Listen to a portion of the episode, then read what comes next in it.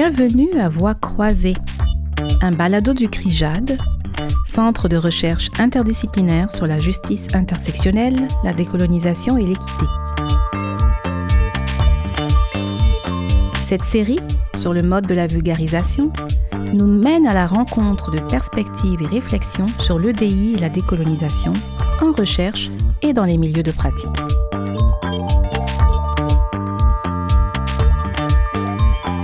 Bonjour, mon nom est Dira Traoré. Je suis professionnelle en mobilisation des connaissances au CRIJAD et aujourd'hui, nous recevons trois professeurs de l'Université de Montréal.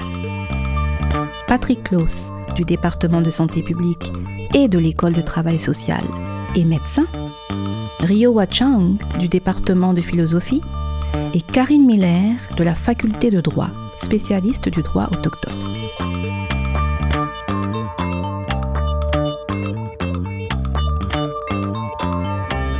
Alors sans plus tarder, euh, je pense que un bon point de départ, c'est une exploration de vos parcours en termes de Qu'est-ce qui vous a amené au travail que vous faites actuellement en lien avec la justice sociale ou avec l'intersectionnalité?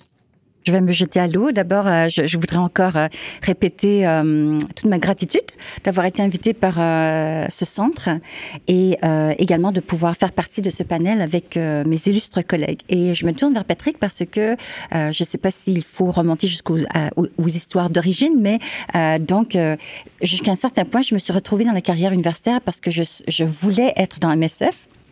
Euh, je voulais euh, et j'avais même pendant que j'étais en train de terminer ma thèse de doctorat, j'avais même présenté euh, donc un projet de recherche sur l'accès aux médicaments essentiels. À, l'époque, c'était la grande campagne aussi qui avait donné lieu finalement au prix Nobel de la paix de MSF. Et je voulais à tout prix, même sans aucun frais, à titre purement bénévole, accompagner ces, ces médecins, ces praticiens sur le terrain. Et on m'a accueilli avec beaucoup de bienveillance et de générosité pour finalement me dire que je représentais plus de risques sur un terrain de risque déjà miné. Et j'ai accepté modestement, ben, humblement, justement, euh, euh, les limites de mes compétences sur le terrain parce que vraiment, c'est un titre de philosophe politique que je voulais aller observer sur le terrain les enjeux éthiques euh, que les MSF rencontraient. Et finalement, donc, c'est pour ça que je suis devenue une professeure d'université parce que j'avais pas les compétences de, pouvoir travailler sur le terrain comme Diara aussi. et puis, donc, mais la vie fait bien les choses j'ai eu l'occasion, donc, euh, au cours de ma carrière, de pouvoir euh, rentrer en contact des chercheurs, hein, donc du CRASH, euh, de Médecins sans frontières, de collaborer plus récemment avec Dr. Joanne Yu, qui était donc la présidente sortante internationale de MSF, et puis donc de retour à Montréal à l'hôpital Sainte-Justine comme pédiatre urgentiste. Et tout ça pour dire que donc en effet, dans ma, dès, dès, le, dès le, la fin de mon doctorat, au début de ma carrière, ce qui m'intéressait beaucoup, euh, en tant que spécialiste de l'éthique des relations internationales, qui était un domaine relativement nouveau en philosophie politique, c'était de euh, m'intéresser aux inégalités de santé euh, comme étude de cas. Et euh, justement, l'approche des études de cas est une approche méthodologique qui est grandement inspirée par euh, des perspectives féministes en philosophie politique, ou plutôt que de que de développer des grandes théories euh, systématiques qui expliquent le monde entier, euh, ce qui parfois peut être la tendance en philosophie, dans une certaine approche philosophique. Euh, on, on, a plutôt tendance, dans des perspectives féministes, de privilégier les théories non idéales et de de réfléchir un peu plus par inférence à partir des études de cas. Et donc, euh, une des premières études de cas qui m'avait beaucoup occupée euh, comme programme de recherche, c'était justement les enjeux éthiques et politiques euh, du VIH/SIDA en Afrique subsaharienne à l'époque euh, et tout le, tous les enjeux soulevés par le régime de droit de propriété intellectuelle sur les brevets pharmaceutiques qui empêchaient les médicaments génériques à cette époque-là de circuler plus librement en Afrique du Sud notamment. Et donc, euh, ça explique en gros pourquoi je me suis retrouvée à la faculté de médecine euh, après avoir fait justement, après avoir complété euh, ma thèse de doctorat, euh, fait un, un, premier postdoc à Columbia pour euh, justement travailler sur l'éthique des relations internationales à New York. Et puis, par la suite, appliquer tout ça sur les inégalités de santé au Harvard School Public Health. Et donc, ça explique pourquoi je me suis retrouvée à enseigner à la faculté de médecine aux étudiants de préclinique pourquoi je me suis retrouvée à cofonder le programme en études féministes et pourquoi aujourd'hui je travaille sur les vulnérabilités structurelles de santé. Et peut-être qu'on aura l'occasion d'en reparler, mais euh, mine de rien, euh, l'approche intersectionnelle euh, fait partie justement de la méthodologie déployée. Patrick, Karine, oui, alors euh, moi j'ai commencé mon parcours en fait euh, comme avocate praticienne en litige et je me dirigeais pas du tout vers la recherche euh, et, euh, et, pratiquant à l'époque euh, pour le ministère de la Justice, en fait, j'avais une relation particulière dans plusieurs types de, dossiers avec les citoyens directement. Et très rapidement, ça m'a amené bon, à me questionner, évidemment, sur dans le fonctionnement du système de justice et sur, et sur l'application très, très concrète de différents concepts qui peuvent avoir l'air assez théoriques et à vouloir poursuivre aussi des études supérieures, donc en, en droits humains, en droits Et assez rapidement, ce qui m'a intéressé, c'est cette question du consentement. Consentement qu'on peut définir de façon bien théorique. Et bon, on est à une ère euh, où on prône l'autonomie, la liberté euh, de choix, même par rapport à ses propres droits. Hein. Euh, et alors que dans les faits, il y a quand même plusieurs zones d'ombre et qui, bon, qu'on peut constater sur le terrain, mais qui se dégagent aussi dans les décisions des tribunaux par rapport à ce consentement-là. Et donc, c'est ce qui m'a amené euh, dans, dans, mes études supérieures et, encore aujourd'hui euh, à, à m'intéresser donc à ces cas où les gens euh, consentent à renoncer ou à abdiquer finalement euh, des garanties fondamentales. Euh, ces cas-là se multiplient donc dans le contexte contemporain. Donc, on pense par exemple à l'aide médicale à mourir, évidemment à des euh, cas qui sont déjà peut-être qu'on pense qui sont mieux documentés, comme le plaidoyer de culpabilité, mais qui continuent de poser différentes questions. Donc, dans le contexte du fait que parfois, bon, certaines minorités racisées hein, peuvent peuvent plaider coupable en étant influencés par différents éléments d'inégalité systémique. Alors, je pense également donc au, au contrat de travail euh, ou en matière de logement, d'éducation, où des personnes peuvent renoncer, par exemple, à des euh, libertés euh, religieuses, des pratiques religieuses, en fait, ou à exprimer leur opinion politique, hein, par exemple, en matière de, travail. Je, pense évidemment aussi dans le, contexte contemporain où on renonce très souvent de façon quasi automatique aux garanties reliées à la vie privée, au droit à l'image, en, li en ligne, par exemple, hein, où on coche tout simplement « je consens », mais est-ce qu'on comprend vraiment les limites ou les conséquences possibles de ce type de consentement-là? Euh, et donc, de plus en plus, euh, il y a quand même tout un mouvement aussi qui, nous dit que le consentement n'est pas peut-être pas suffisant pour justifier ce type de transactions-là, qui ont des dimensions juridiques et éthiques interreliées. Euh, et surtout, par rapport euh, au thème qui nous intéresse aujourd'hui, on est de plus en plus conscient que le consentement et notre liberté théorique, en réalité, elle est en pratique toujours influencée par des contextes d'inégalité systémique, hein? Euh, que ça soit en raison bon, de l'identité autochtone, euh, euh, culturelle, l'identité de genre, évidemment les facteurs socio-économiques également. Donc, donc d'un point de vue de la recherche, c'est ce qui m'a amené vraiment à la question de la justice intersectionnelle. Euh, et, en terminant, un petit mot aussi bon, sur, l'enseignement, parce que, euh, bon, je, suis, étant bon, donc moi-même euh, Wendat, ayant développé donc un, programme d'enseignement ici à l'Université de Montréal sur les droits des premiers peuples, en réponse à la commission Vérité et Réconciliation, j'ai été amenée à penser un cours qui a une dimension citoyenne assez fondamentale comme il est obligatoire à tous les, les, les 400 futurs juristes, avocats ou que sait-on.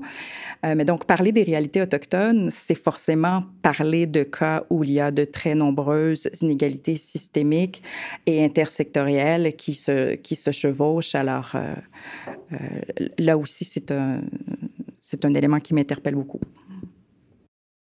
C'est toujours un exercice intéressant de, retourner dans, le passé pour parler du présent.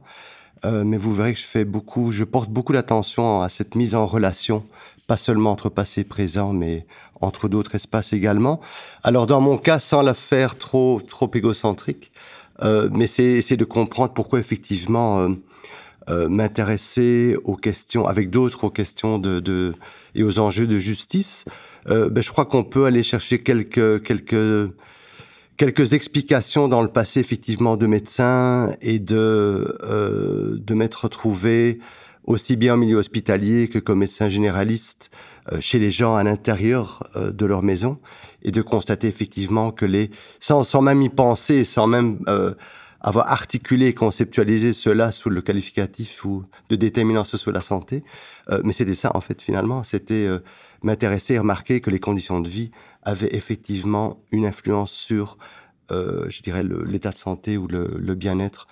Alors, il est clair que le, passage Médecins sans frontières a finalement provoqué un, éveil hein, dans le fait de, me retrouver dans des contextes de guerre. Ça, je pense que ça a été quand même le gros clic.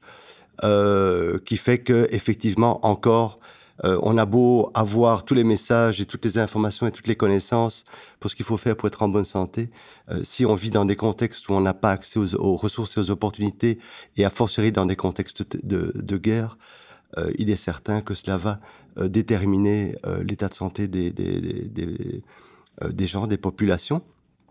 Ça, ça a également, je pense, provoqué euh, une autre préoccupation chez moi, c'était le fait de dire que euh, finalement, comme médecin, on est relativement impuissant. Et là, on va dans toute la discussion de, de pratique, de terrain et, et, de ces éléments structurels finalement. Euh, alors, le, le je crois que ce qui est né également, c'était de, de, de, cette expérience Médecins sans frontières, c'est là, il faudrait que, je, que vous m'aidiez à faire cette, une petite psychanalyse euh, de mon passé, mais certainement en tout cas mettre le doigt non pas seulement sur euh, les, contextes de guerre, mais sur le, colonialisme également. Donc là, je crois qu'il faudrait aller à l'intérieur même de l'institution Médecins sans frontières. Euh, et là, je vais passer des détails, mais enfin, tout ce que je sais, c'est que d'un point de vue chronologique, ceci m'a ouvert l'esprit et la volonté de lire à propos du colonialisme belge. il y a eu des éléments au Libéria qui ont créé cela. Euh, qui ont provoqué cela, mais je vais passer là-dessus parce que ça serait, ça serait beaucoup trop long. Euh, mais en tout cas, avoir commencé à lire sur le colonialisme belge dans le bassin du Congo, que certainement beaucoup d'entre vous connaissent. Et donc ça, ça a certainement également euh, ajouté un élément à la fois historique et structurel et politique. Ah, donc il y avait la guerre, puis il y a eu colonialisme. Et puis alors, je me suis retrouvé au Canada, je passe également les détails, une maîtrise en santé publique, et alors là, là, je dirais la découverte euh, de ce que je cherchais, c'est-à-dire euh, une, perspective plutôt socio-anthropologique et politique euh, de la santé, et donc via notamment les concepts, enfin les concepts et les catégories de déterminants sociaux de la santé. Et là, une opportunité que j'ai eu de faire une recherche à mémoire avec le centre d'amitié autochtone. Et ça, ça a été un une autre couche, je veux dire, à cette trajectoire, hein, donc de guerre, de colonialisme et donc de recolonialisme au Canada que je, ne, connaissais pas finalement. Mais de nouveau, ce sur quoi j'aimerais insister, c'est que c'était chaque fois des expériences terrain finalement qui m'ont amené à la réflexion sur ces éléments euh, historiques et structurels dont on, dont, on parle finalement quand on parle de justice euh, intersectionnelle. Ensuite, il y a eu l'épisode euh, de la Dominique comme directeur de la santé. Et alors là, il faudrait que je fasse un retour. Je vais, essayer de ne pas me perdre, de ne pas vous perdre, euh, mais c'est vraiment toujours dans cette optique de faire des liens. Et ça m'a probablement permis de nuancer certaines choses aussi et de ne pas rester simplement dans un déterminisme euh, colonial colonisé, enfin plutôt colonisateur colonisé, euh, etc. Je reviendrai peut-être là-dessus, on aura peut-être l'occasion de parler de, cela. Et donc, il y a eu l'expérience ladomique. Et ensuite, ce qui m'a, pour avoir travaillé dans, le, dans, le, dans, le, dans la fonction publique, ça m'a, j'ai eu un désir de revenir dans le milieu académique, vraiment pour lire et écrire et de, de, mieux comprendre ce que j'avais engrangé finalement comme concept sans spécialement faire des liens. Je suis d'ailleurs toujours à la recherche de liens maintenant. Euh, et donc de faire une, une, une thèse de doctorat euh, interdisciplinaire sur le euh, racisme. Donc, vraiment, la, trajectoire, ça a été euh, médecine, puis ça été colonialisme, et puis ça été, euh, racisme, euh, en passant par les questionnements sur, sur les guerres. donc, cette, cette recherche sur le, sur le racisme, et de nouveau, mais ça c'était vraiment plus théorique et c'était vraiment de comprendre mais qu'est-ce qu'on appelle, qu'est-ce qu'on entend par racisme, mais c'était vraiment parti d'un questionnement sur l'idée de race et sur l'instrumentalisation et l'utilisation de cette catégorie dans les recherches et dans les études de santé publique. C'est vraiment ça qui m'y a amené. parce que pour moi, la race, c'était clairement lié au racisme et au colonialisme, et j'avais donc une interrogation sur l'usage normalisé, et sans vraiment beaucoup de questionnements euh, sur euh, donc de la catégorie de race.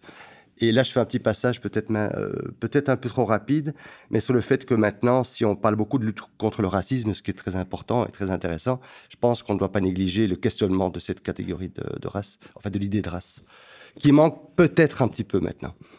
Euh, et puis, euh, j'irai du côté de la, probablement donc de l'intérêt de la, du domaine de recherche de la migration, étant moi-même migrant, ne portant pas toutes les, je dis, les catégories amenant à certaines conditions de, de, vulnérabilité. Mais en tout cas, ce qui m'intéressait, c'était vraiment de comprendre à partir du statut migratoire les liens qu'il y a avec d'autres catégories que sont l'origine, que sont euh, le genre, que sont la classe, et de mieux comprendre que finalement, ce sont ces catégories-là euh, qui déterminent ou qui façonnent une position sociale, qui finalement vont déterminer les conditions de vie, les conditions de travail et finalement l'accès aux soins et les, états de santé, tout en ayant également une réflexion, je dirais, dans le domaine, et de plus en plus d'ailleurs, d'aller voir les causes des causes, euh, c'est-à-dire de comprendre que le, la position sociale est également euh, liées à ce qu'on pourrait appeler la protection sociale et les politiques sociales.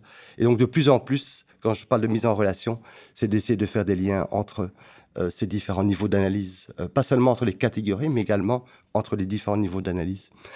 Et puis alors, les Antilles, retour dans les Antilles avec cette étude sur le changement climatique, migration et santé. Et là, comme je le disais, donc c'est beaucoup maintenant, je passe énormément de temps sur, à réfléchir sur ce qu'on appelle l'adaptation au changement climatique, mais à partir de ce concept de vulnérabilité. Je remarque qu'il y a énormément de recherches, plus que je ne le croyais, sur ce concept de vulnérabilité qu'on utilise un petit peu à toutes les sauces et sans beaucoup de consistance.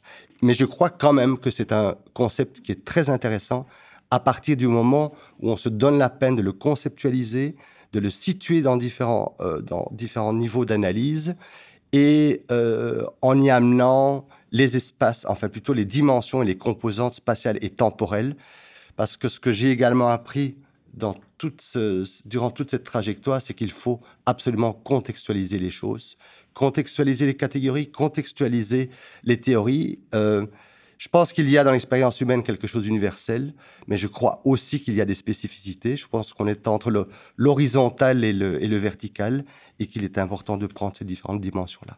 Très intéressant parce que, en fait, euh, ce qui ressort de vos trois interventions, c'est euh, l'importance du terrain à la base, donc de la réalité de votre du côté de votre, de votre expérience vécue.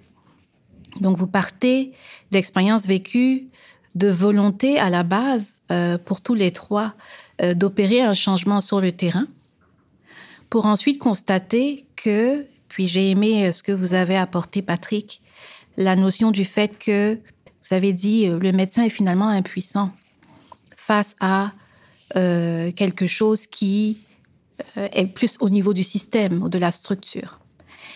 Et est-ce que vous voulez préciser peut-être ce que vous vouliez dire par là? Oui, préciser parce que je, fais un retour. je fais un retour sur l'expérience la, et je pense c'est impuissance et puissance à la fois et je pense que c'est pas le c'est pas la puissance du médecin qui existe aussi en, rapport avec le statut, mais c'est pas ça que je veux dire. C'est plutôt le fait, et je me rends compte maintenant, dans cet espace micro là, et, et, et, euh, je dis le pouvoir qu'a le médecin d'être à côté des gens. Et ça, je pense que c'est ça reste. Euh, il faut pas renier. On peut s'intéresser aux politiques, aux systémiques, etc. Mais je crois que le fait d'être là à côté des gens, non seulement pour comprendre et observer ce qui se passe, c'est ce que les gens ressentent, mais je crois que là, on fait appel à un autre déterminant qui est le soutien social. On peut, le, nouveau le, conceptualiser sous d'autres qualificatifs. Mais je crois que la présence euh, des médecins, infirmiers, infirmières, euh, travailleurs sociaux, etc.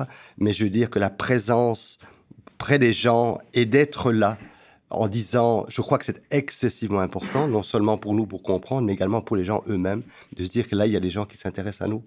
Et je crois que finalement, il y a peut-être une époque où j'ai un peu minimisé cela, mais je reviens là-dessus en me disant que, euh, je, dis, je dirais presque qu'il ne faut pas tirer sous l'ambulance, parce que je crois que cette présence est excessivement importante. Non pas seulement pour témoigner, mais dans le moment présent.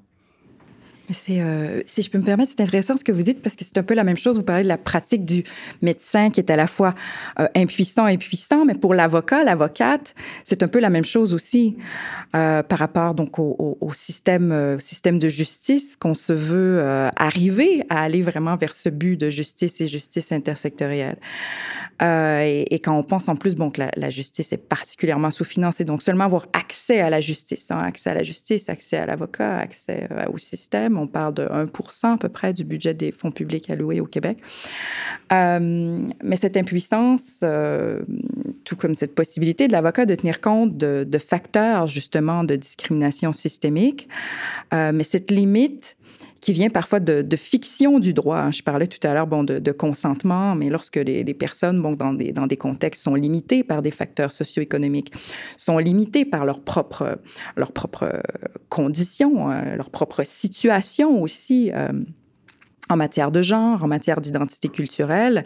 L'avocat peut certes en être conscient et tenter de les accompagner, mais il demeure euh, qu'il y, a des zones d'ombre et des écueils euh, et que souvent, euh, dans la rapidité des choses, l'avocat peut se trouver un peu impuissant aussi face à, certaines fictions, même, je dirais, du droit. Fiction du droit et, manque de, ressources suffisantes hein, pour pour un accès à la justice qui est égal, oui. Si je peux me permettre aussi de rebondir sur vraiment tous les témoignages, je veux dire, c'est tellement, tellement fascinant, je trouve. Et puis, justement, le lien que vous faisiez, Diara, avec le terrain. Euh, alors, en, en, encore une fois, moi, j'ai une grande, euh, comment dire, euh, on aurait pu, il fut une époque où je disais que j'avais un complexe d'infériorité par rapport à tous nos collègues qui ont été formés sur le terrain et, mais maintenant, je préfère dire que j'ai une grande admiration. Parce que je crois quand même, je vais peut-être plaider pour ma paroisse, mais je crois quand même que le travail de conceptualisation philosophique peut, euh, peut euh, évidemment être une contribution euh, intéressante, surtout dans les conversations interdisciplinaires. Et j'ai souvent justement été la philosophe de service qui accompagnait des équipes interdisciplinaires sur le terrain. Et donc, justement, le concept même de vulnérabilité structurelle de santé a été développé dans le contexte d'une étude de cas qui avait été effectuée euh, grâce à mon collègue Matthew Hunt à l'Université McGill et qui est physio physiothérapeute euh, de formation et qui a fait du terrain humanitaire, etc. Et, donc, euh, on faisait partie d'un groupe de recherche qui s'intéressait justement à la pertinence théorique et pratique des déterminants sociaux de la santé.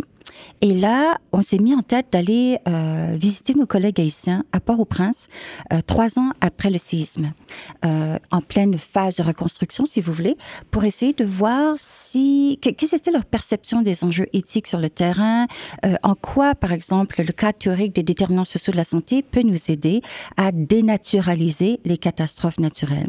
Et donc, c'est vraiment dans le giron de ce programme de recherche qu'on a commencé, et là, je salue véritablement euh, nos collègues euh, notamment donc docteur Jean-Hugues Henris euh, qui était qui nous a accueillis qui était à l'époque le doyen de la faculté de médecine de l'université Notre-Dame euh, à, à Port-au-Prince et euh, voilà et, et également nos, nos collègues de Haïti qui nous ont vraiment accueillis. C'était vraiment euh, incroyablement généreux de leur part. Et tout ça pour dire que euh, le concept de vulnérabilité structurelle de santé, euh, on, on l'a développé justement dans le contexte de cette étude de cas on a parlé du concept de vulnérabilité et je suis tout à fait d'accord avec ce que Patrick disait, que euh, est parfois galvaudé un peu dans, dans toutes sortes de contextes, à toutes les sauces, etc. Et en ce moment, le concept de vulnérabilité, il faut pas s'en cacher, euh, prête le flanc à des controverses. Parce que, notamment, euh, quand on parle du concept de vulnérabilité, on, on risque aussi euh, de verser dans des conceptions essentialisantes. Euh, donc, on attribue un trait euh, vulnérable euh, presque de façon ontologique à certaines communautés, à certains individus, et ceux et celles qui attribuent euh, à d'autres euh, cet état de vulnérabilité se situe donc dans une position d'asymétrie où parfois on a tendance à justifier des politiques euh, paternalistes aussi bienveillantes soient-elles. On voit ça dans les relations cliniques en médecine, on voit ça dans les relations sociétales en santé publique. Euh, J'imagine qu'on peut retrouver également le même type de rapport asymétrique en l'avocat qui défend euh, des patients, des clients vulnérables, etc. Et donc on est tout à fait conscient de ça. Première chose, c'est que nous, on met l'accent sur les vulnérabilités structurelles quand justement euh, on, ne, veut pas euh, être associé à une conception essentialisante de la vulnérabilité, mais on veut aussi rappeler l'origine extrêmement progressiste et émancipatoire du concept de vulnérabilité, notamment dans les études féministes, lorsque, à l'époque où des féministes contestaient le modèle d'autonomie tel que véhiculé par une certaine conception de l'homo economicus parfaitement autonome, autarcique, autosuffisant, etc. Ça n'existe pas dans les faits. Dans les faits, la nature humaine est beaucoup plus vulnérable et ceci est un trait universalisable dans tous les contextes culturels spécifiques et euh, cette euh, relation de dépendance doit cesser d'être dénigré et doit donner lieu à des liens de solidarité. Et donc, encore faut-il rappeler tout de même, je veux dire, il n'y a pas de problème à ce que les concepts et même le langage évoluent au fil des contextes sociaux, historiques, euh, au fil de l'utilisation euh, des mots, euh, qui tantôt rendent des mots, comment dire, surchargés d'un sens péjoratif, et tantôt des mots deviennent porteurs d'émancipation, etc. Mais, encore une fois, juste pour examiner le concept de vulnérabilité, il y a une origine progressiste et en même temps, aujourd'hui, ça peut prêter le flanc à toutes sortes d'attitudes euh, ou euh, d'approches qui sont, euh, au fond, comment dire, problématiques. Et donc, quand on parle de vulnérabilité et structurelle, c'était intéressant justement de parler des déterminants sociaux de la santé, dont notamment le racisme structurel.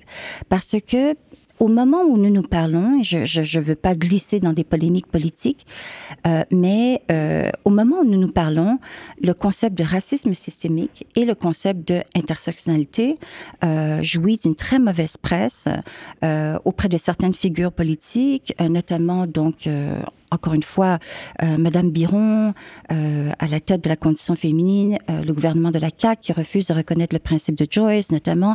Alors on sait qu'on achoppe sur des concepts tels que le racisme systémique, euh, intersectionnalité, etc. Et donc, encore une fois, je pense que c'est très important la contribution en tant qu'universitaire qu'on peut faire quand cela est possible sur la place publique et peut-être dans d'autres plateformes pour clarifier les termes. Alors, quand on parle de racisme systémique, ce qu'on on ne veut pas dire que systématiquement tous les Québécois sont racistes. C'est pas ça qu'on veut dire. Ce qu'on veut dire, c'est qu'il existe des structures institutionnelles qui ont été érigées par euh, des, des torts historiques euh, qui ont été euh, insuffisamment questionnés euh, par les normes sociétales, culturelles et même légales qui perpétuent donc des formes de discrimination structurelle qui se sont cimentées. Ce qui est très important avec le concept d'injustice structurelle tel qu'elle était définie en philosophie politique, c'est que euh, peu importe les intentions, euh, des individus. On n'est pas, euh, comment dire, à une analyse, à un niveau d'analyse individualiste. Nous sommes à un niveau d'analyse sociétale où on s'intéresse aux structures indépendamment des intentions bonnes ou malveillantes des individus, même sans avoir aucune croyance raciste, nous pouvons perpétuer des structures qui vont produire des discriminations racialisées. Quand on parle de race, et ça aussi c'était fascinant dans ce que vous disiez, Patrick, le concept de race, il faut pas s'y tromper, on ne veut pas non plus tomber dans des conceptions essentialisantes ou biologiques du concept de race. Le concept de race renvoie à un phénomène sociologique, un processus de racialisation qui tantôt est jaune, tantôt est blanc, tantôt est noir, tantôt est, est autochtonisé, etc. Bref, c'est quand des phénomènes de marginalisation et d'exclusion sociale sont portés par des membres de communautés qui sont discriminés en raison de facteurs complètement arbitraires euh, telles que par exemple des caractéristiques phénotypiques, euh, des caractéristiques religieuses, des caractéristiques culturelles, etc. Et c'est ce phénomène de racialisation euh, qu'il faut euh, garder en vue. Autrement dit, évidemment qu'il y a un consensus pour dire que le concept de race n'a pas de sens au sens scientifique du terme ou biologique du terme.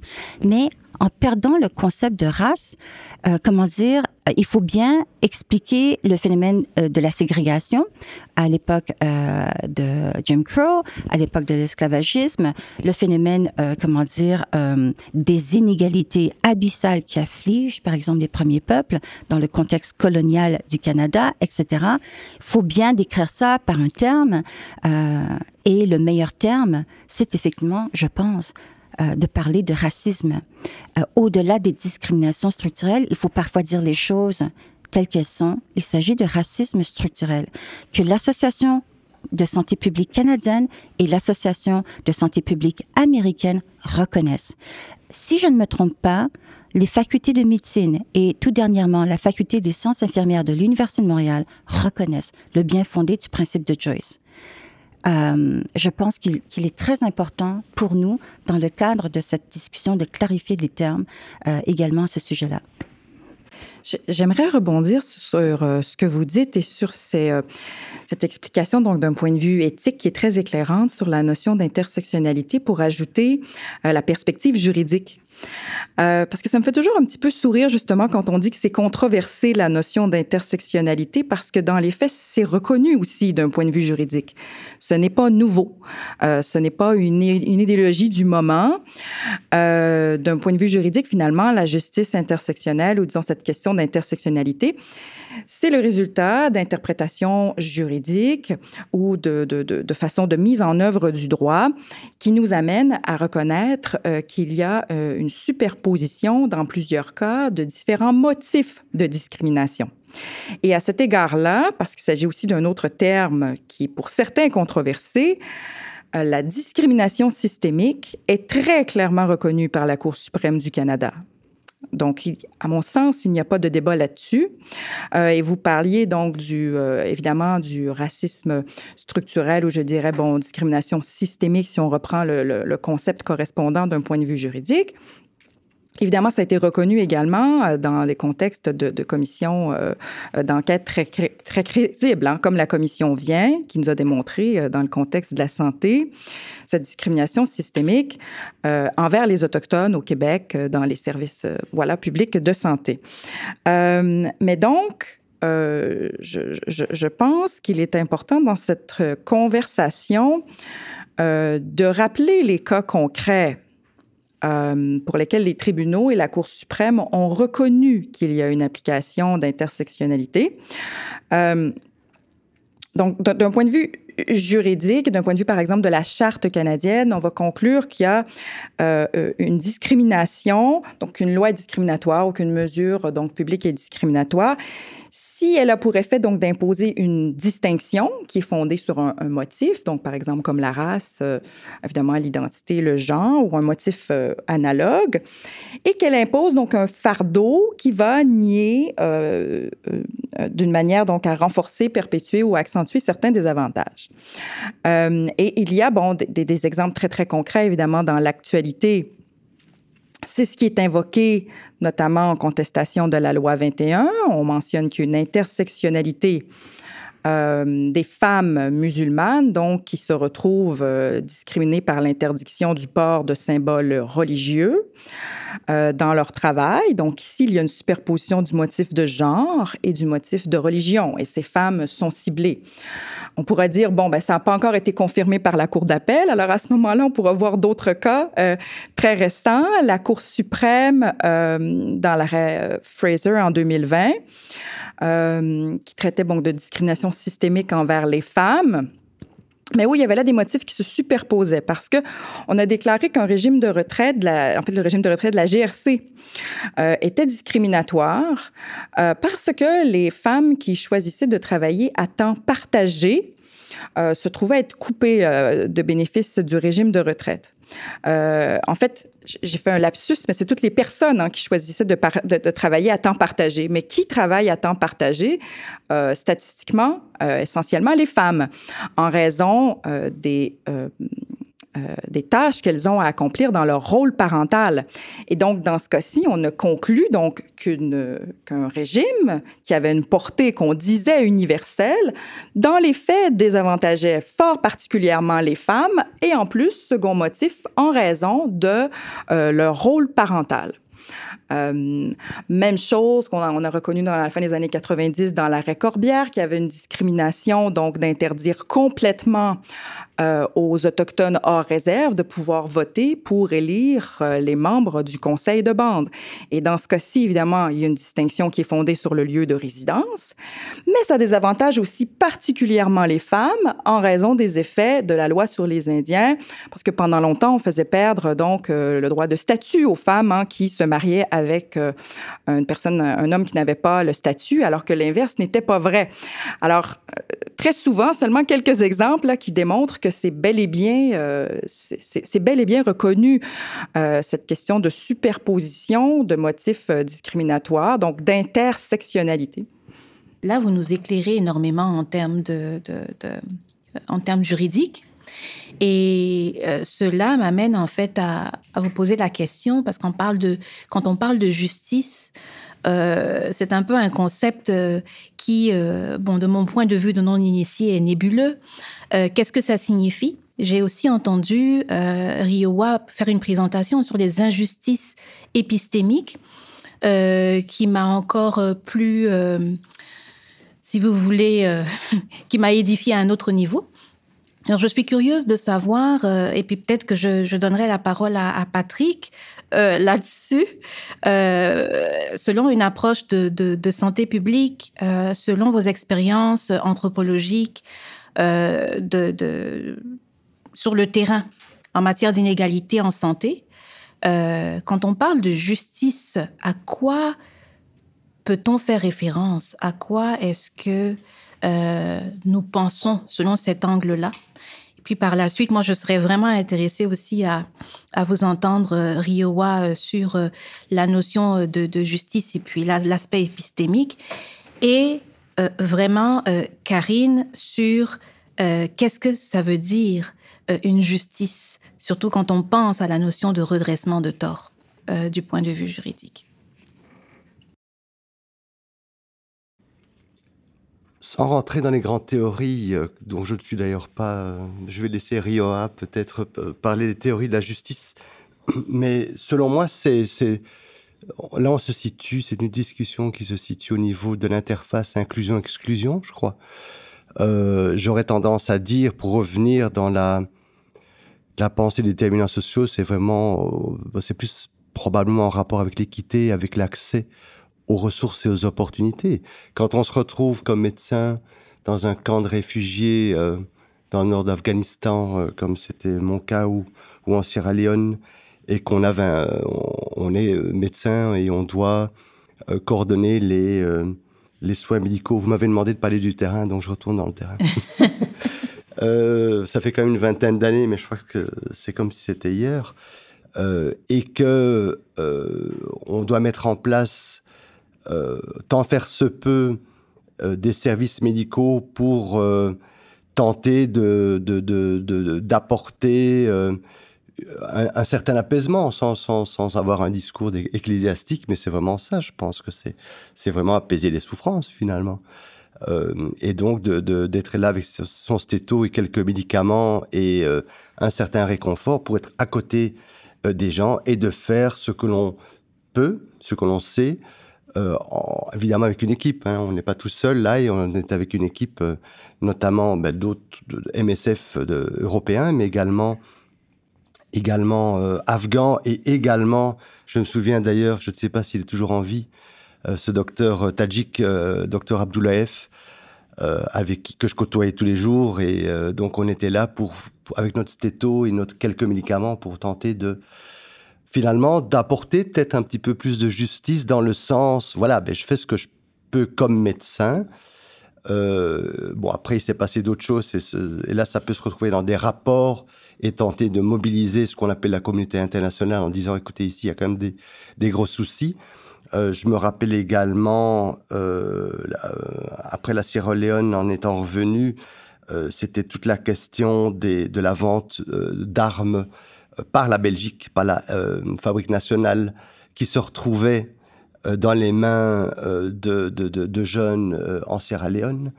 donc un, clin d'œil en passant en disant que c'est bien beau tous les certificats qu'on ne vend pas à n'importe qui, les armes, mais ça se retrouve ça se retrouve les terrains, sur le terrain et, ça permet de, de, faire la guerre.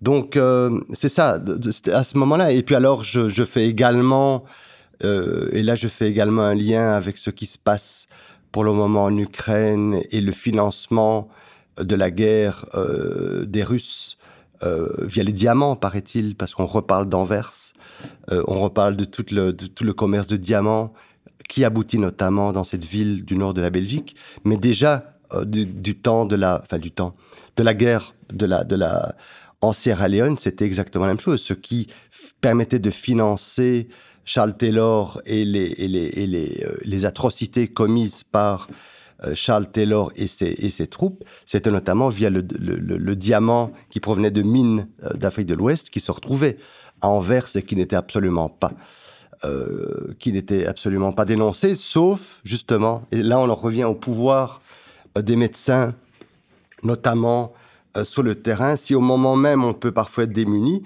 je pense que via notamment ce type de rapport et de conférences de presse en disant oui écoutez là les les amis, il y a un petit souci. Là. Les, diamants qui arrivent en verse, là, ils permettent de financer euh, euh, la guerre en, Sierra Leone.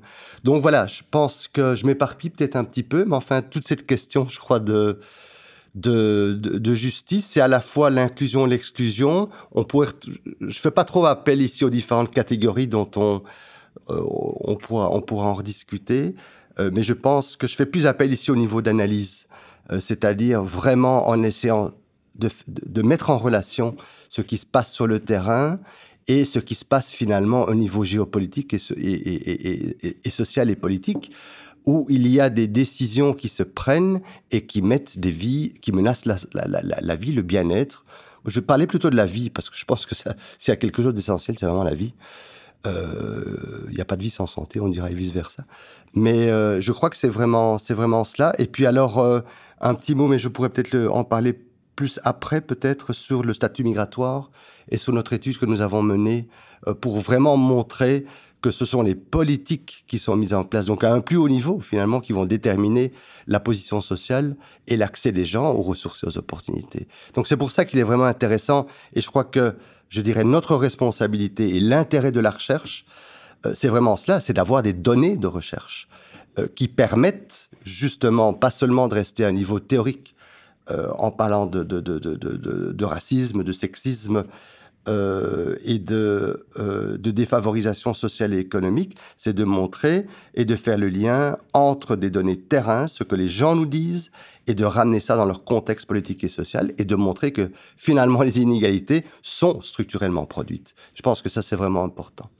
Et alors, l'enseignement, puisqu'on est dans, au milieu académique, c'est essayer finalement de se ça reste, ça reste selon moi un défi, mais ça c'est peut-être par rapport à une autre question. Euh, c'est le défi et ce qui, euh, les problèmes que nous avons finalement, les obstacles que nous rencontrons. Donc peut-être que je pourrais, parler de l'enseignement un petit peu après. Euh, mais en tout cas, l'importance de la recherche et, des données et d'arriver finalement à, à rendre ce message non pas seulement en milieu académique, mais également aux politiques pour tenter de changer quelque chose. Quoi. Si je peux rebondir, je vais répondre à votre question plus spécifique sur les justices épistémiques, mais euh, il y avait une telle transition avec ce que Patrick euh, donnait comme exemple sur le terrain. Alors, euh, je pense que oui, comme point de départ, sans trop, je veux dire, rentrer dans des, dans des abstractions métaphysiques pour définir la justice, quand même pour avoir des concepts opérationnels, je pense que ça, ça le dit très bien.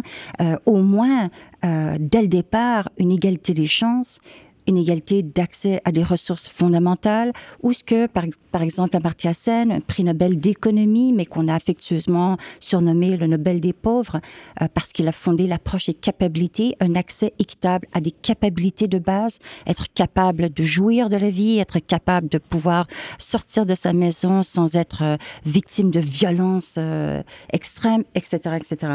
Alors, peu importe comment on peut parler de ça, c'est une, on parle de l'égalité des champs, euh, qui ne seraient pas indûment, euh, comment dire, biaisés euh, par des facteurs complètement arbitraires, encore une fois, la couleur de sa peau, le, son genre, son orientation sexuelle, sa confession, enfin bref, etc. Alors, il y a de tout cela pour... et égalité, veut parfois dire équité aussi. Et c'est là où la justice intersectionnelle devient extrêmement importante parce que elle nous aide à penser que la justice n'est pas simplement l'égalité arithmétique, qu'il faut prendre en contexte les circonstances de la justice euh, qui déterminent l'inégalité euh, des options, l'inégalité des ressources, l'inégalité des chances en fonction justement de tous ces déterminants sociaux, euh, pas juste de la santé, mais de l'éducation, de la vie bonne, etc., etc. Alors donc parfois l'équité, c'est-à-dire une façon de concevoir voir ce qui revient à chacun en fonction de ses besoins spécifiques euh, ou euh, des obstacles spécifiques que les uns et les autres doivent surmonter, etc. Et donc ensuite, le travail de la justice institutionnelle, et je vais évidemment laisser parler Karine de la justice légale, etc., euh, c'est de organiser la société en fonction de ses principes de base. Lorsque Patrick nous donnait des exemples vraiment concrets de ce qui se passe à plusieurs niveaux à l'échelle internationale et comment ça se répercute également dans des contextes particuliers de conflits armés euh, ou d'assistance humanitaire parce que il y a une telle indigence, il y a de telles inégalités abyssales à l'échelle internationale, je pense que c'était, ce sont des, exemples justement qui nous ont beaucoup nourris quand nous étions en Haïti pour justement, encore une fois, théoriser tout là à travers, par exemple, le concept de vulnérabilité structurelle de santé. Euh, qui ou de vulnérabilité structurelle ou d'inégalité structurelle. Et ce qu'on veut dire par là, c'est que, encore une fois, pour revenir à des exemples, lorsque nous sommes à Port-au-Prince, euh, nos collègues haïtiens euh, qui parlaient français, je veux bien que le français soit une langue de colonisateur autant que l'anglais, ça va de soi, mais il en demeure pas moins qu'étant donné les circonstances historiques en Haïti, la majorité de nos collègues euh, s'exprimaient mieux en français qu'en anglais et s'exprimait encore mieux en créole. Et il nous racontait comment, euh, avec les meilleures intentions du monde, l'Organisation mondiale de la santé voulait implanter ce qu'on appelait le système des clusters pour organiser le chaos justement de toutes ces ONG qui, encore une fois, avec les meilleures intentions du monde, faisaient de Haïti ce qu'ils appelaient la République des ONG.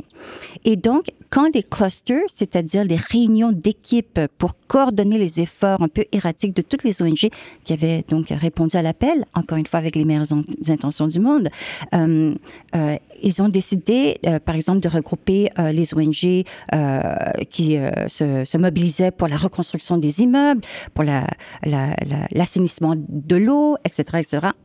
Et donc, on conduisait les réunions en anglais. Et du coup, ce qui faisait que euh, tous nos collègues euh, haïtiens qui avaient cette expertise intime, cette connaissance intime euh, de l'infrastructure, du terrain, etc., euh, avaient euh, moins de voix au chapitre que des grandes figures euh, donc de la communauté internationale qui s'assoyaient à la table pour pouvoir discuter en anglais de tout ce qu'il fallait faire. Et donc ça, c'est par exemple un, un exemple d'injustice épistémique sur lequel je vais rebondir dans un instant. Mais donc c'est ça qui nous intéresse aussi à l'échelle internationale, les structures comme par exemple le régime des droits de propriété intellectuelle. Euh, encore une fois, euh, pendant la pandémie, c'était fascinant. Et justement, le travail qu'on a entamé avec Joanne Liu, euh, on a écrit un article qui était intitulé, qui dénonçait, qui critiquait la philanthropie capitaliste euh, et l'impérialisme vaccinal qu'on a vu dans le contexte de la course prédatrice aux vaccins pour contrer la COVID.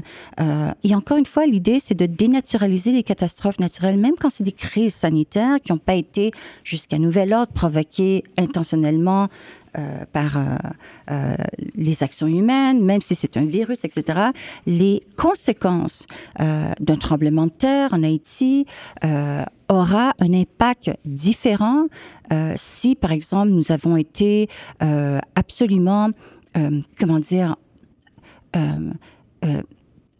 handicapés par une dette d'indépendance au sortir de la révolution républicaine haïtienne euh, qui avait été imposée donc par le colonisateur français euh, par une dette d'indépendance absolument injuste et qui a véritablement eu une incidence historique sur le développement économique et politique d'Haïti jusqu'au tremblement de terre, etc.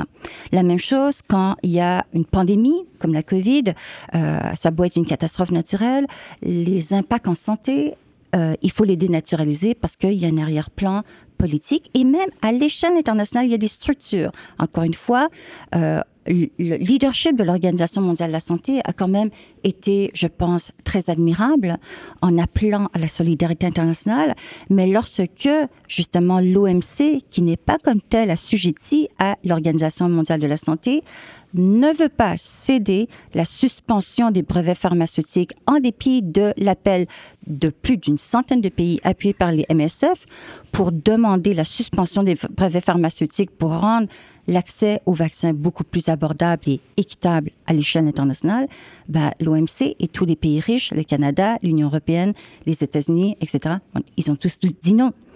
Et ça, c'est l'Organisation mondiale du commerce euh, qui défie l'appel de solidarité de l'Organisation mondiale de la santé.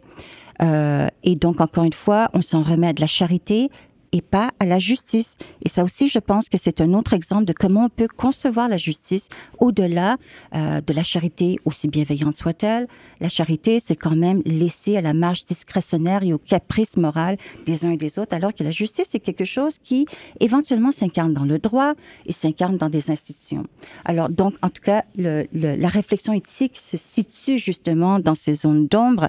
Et juste pour terminer avec les injustices épistémiques, très rapidement, euh, le lien avec les injustices structurelles et les injustices épistémiques, c'est que euh, les rapports de force et les inégalités de pouvoir dans le monde social vont nécessairement se répercuter dans le monde savoir.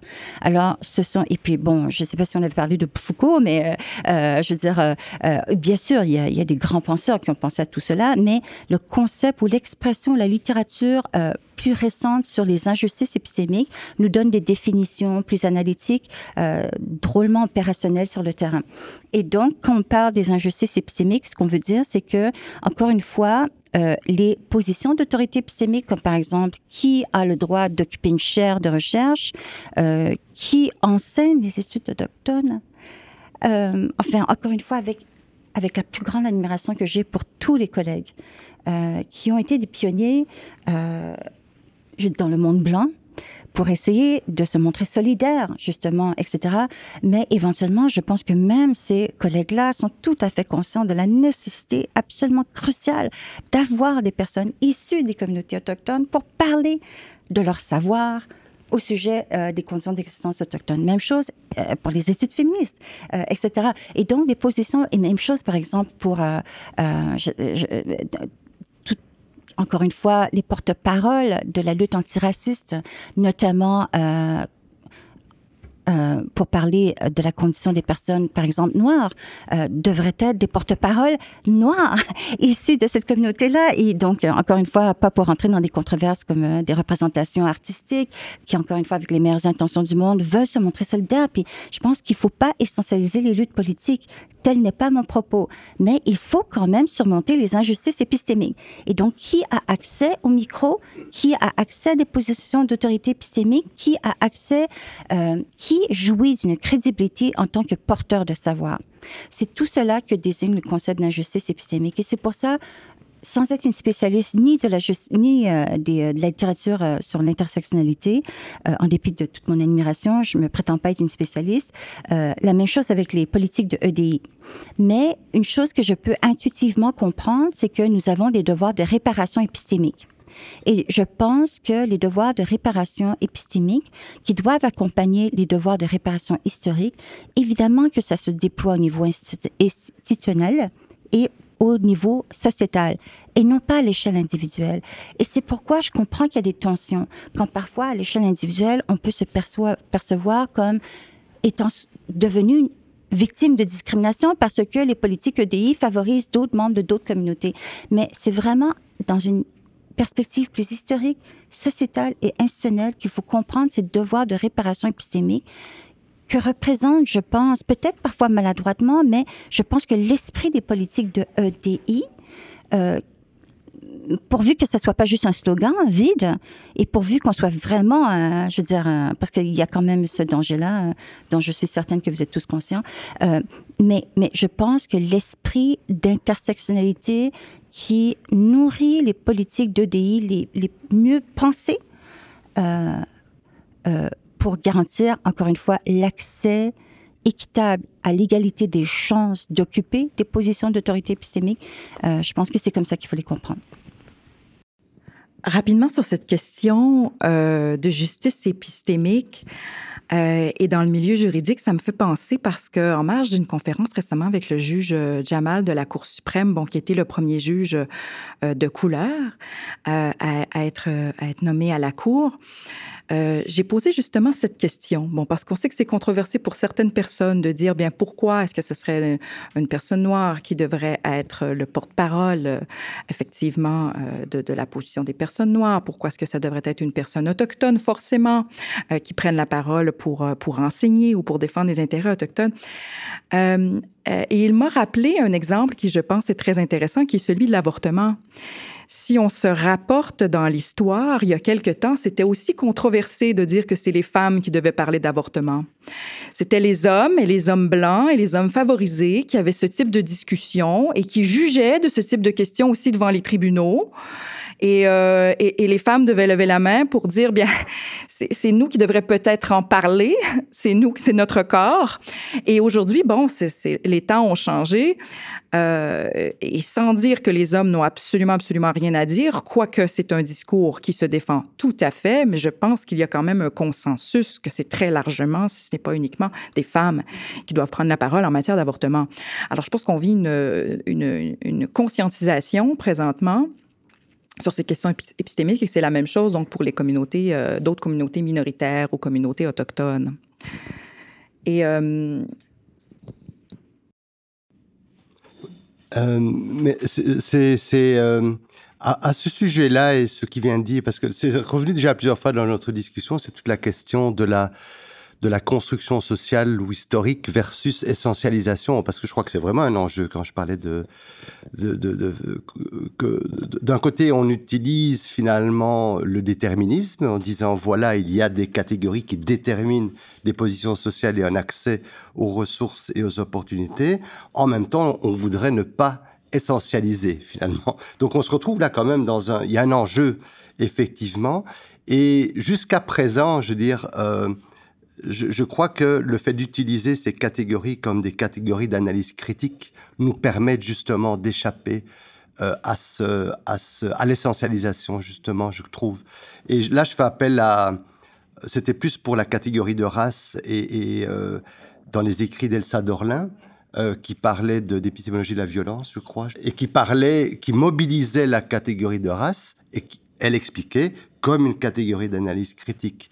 Donc, ce n'est pas pour faire porter à des gens euh, finalement des caractéristiques naturelles, mais ça nous permet de mobiliser et de mettre le doigt sur des inégalités et sur le fait qu'il y ait des politiques finalement euh, euh, structurelles qui, qui vont favoriser et défavoriser en fonction de ces catégories-là. Donc je pense que ça nous permet d'aller euh, ces catégories nous, nous, permettent de, de, poser un regard sur le niveau structurel de la vie et des sociétés finalement.